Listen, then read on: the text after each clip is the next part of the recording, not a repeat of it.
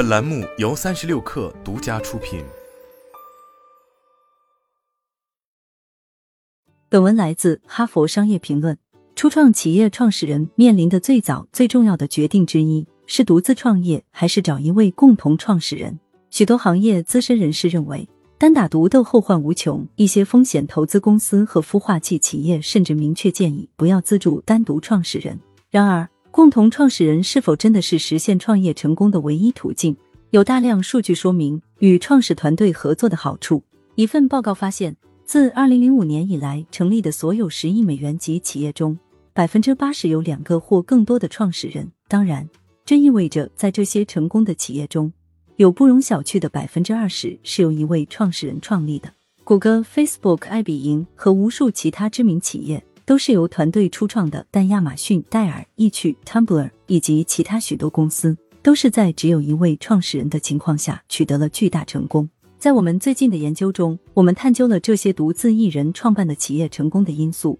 我们发现了一个关键的细微差别：大多数成功的单独创始人实际上并非独自一人。通过一系列深度访谈以及对源自一百多位单独创始人的定量数据进行分析，我们发现。虽然这些个体没有手握股权和投票权的共同创始人，但他们确实有共同创建者。我们的研究表明，那些并非正式共同创始人的个人和企业，在帮助创始人打造他们的企业方面，仍然可以发挥关键作用。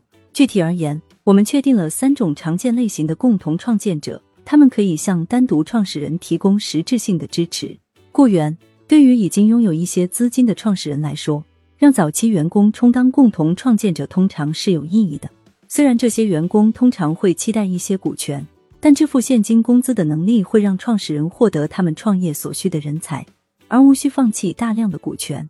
比如，我们采访了一位单独创始人，他刚刚出售了另一家公司，获得了一笔不算多的钱款。利用这次退出的收入，他得以为他的下一个风险项目雇佣员工，而不是依赖那些为获得股权而无偿工作的共同创始人。同样，虽然易趣创始人皮埃尔·奥米戴尔常被认为是位单独创始人，但他是在将另一项业务出售给微软后，利用所获得的一百万美元收益才创办了这家公司。这些资金使他能够早早的雇佣克里斯·阿加帕奥和杰夫斯·克罗尔，两人都在公司的成功中发挥了重要作用。同样，虽然许多人知道元征是 Zoom 的单独创始人，但事实上。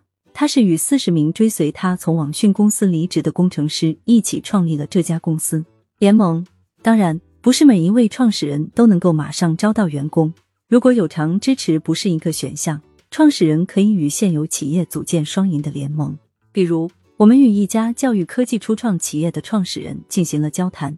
他有很强的技术背景，但没有销售经验，与作为其目标客户的各个学区也没有联系。他曾考虑引入一位共同创始人来填补这些空白，但他发现另一家公司已经在向多个学区销售相关产品的组合。他安排了结盟，其中他让渡了一部分利润给伙伴公司，以换取他们支持他的产品面向他们现有客户群进行营销。这个联盟使创始人获得了他自己所缺乏的销售和营销资源，此举没有削弱他的股权。其他例子举不胜举，看看 Spanx 的创始人萨拉布莱克利的例子。该公司在五十多个国家销售塑身衣。如果不是老牌制造公司 Highland Mills 的老板萨姆卡普兰侥幸同意生产他的产品，他的想法可能永远不会变成十亿美元的业务。在这样的联盟的帮助下，布莱克利得以保留对 Spanx 的百分之一百所有权，同时领导这家公司迅速崛起。赞助人。最后，我们访谈过的许多创始人严重依赖赞助人。向这些创业者提供人脉、资金以及或者建议，而不期望得到任何回报或补偿的个人或组织。比如，我们与之交谈过的一位创始人，资源有限，需要大量昂贵的设备来启动他的公司。起初，他认为他需要找到一位财力雄厚的共同创始人或投资者，但后来他意识到，他一个亲密朋友拥有的一家小型企业有那种必要的设备。这位朋友让该创始人使用这些设备。甚至让自己的员工帮助该创始人，所有这一切都是免费的。这种安排一直持续到该创始人获得足够的收入，可以自己雇佣员工并购买自己的设备。可以肯定的是，不是所有人都有这样慷慨的朋友。但是，赞助人支持单独创始人雄心大志的历史实际上很长。比如，亨利·福特 （Henry Ford） 说服了好几个朋友，包括铁匠、工程师，甚至他当时的老板托马斯·爱迪生，献出他们的时间、专业知识和资源，帮助他打造他的第一个原型模型。同样，大力助长 Mint 公司早期快速增长的是单独创始人阿隆·帕策的能力。他说服了许多知名的个人财经博主，在他们的博客上免费为他的公司发布广告。早期员工、联盟和赞助人可能不会像创始人那样得到认可，但这些共同创建者可以在公司的早期成长中发挥核心作用。看看世界上最有价值的品牌之一 Amazon 点 com 的历史。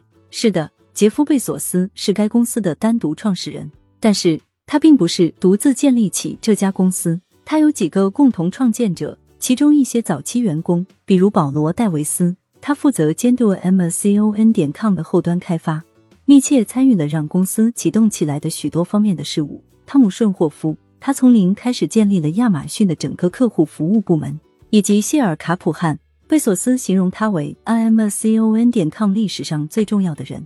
像这样的共同创建者可以提供的许多关键资源、人脉和想法，与正式的共同创始人可以提供的相同。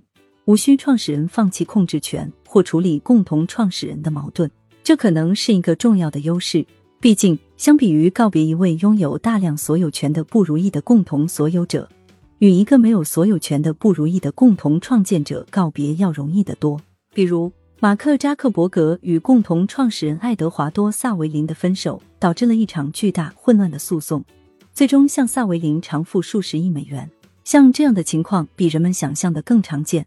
最近的一项调查发现，百分之四十三的企业创始人因裂痕和权力斗争而被迫买断他们的共同创始人。当然，共同创始人可以增加很多价值，有时他们绝对是最好的选择，但他们不是创业者获得所需支持的唯一途径。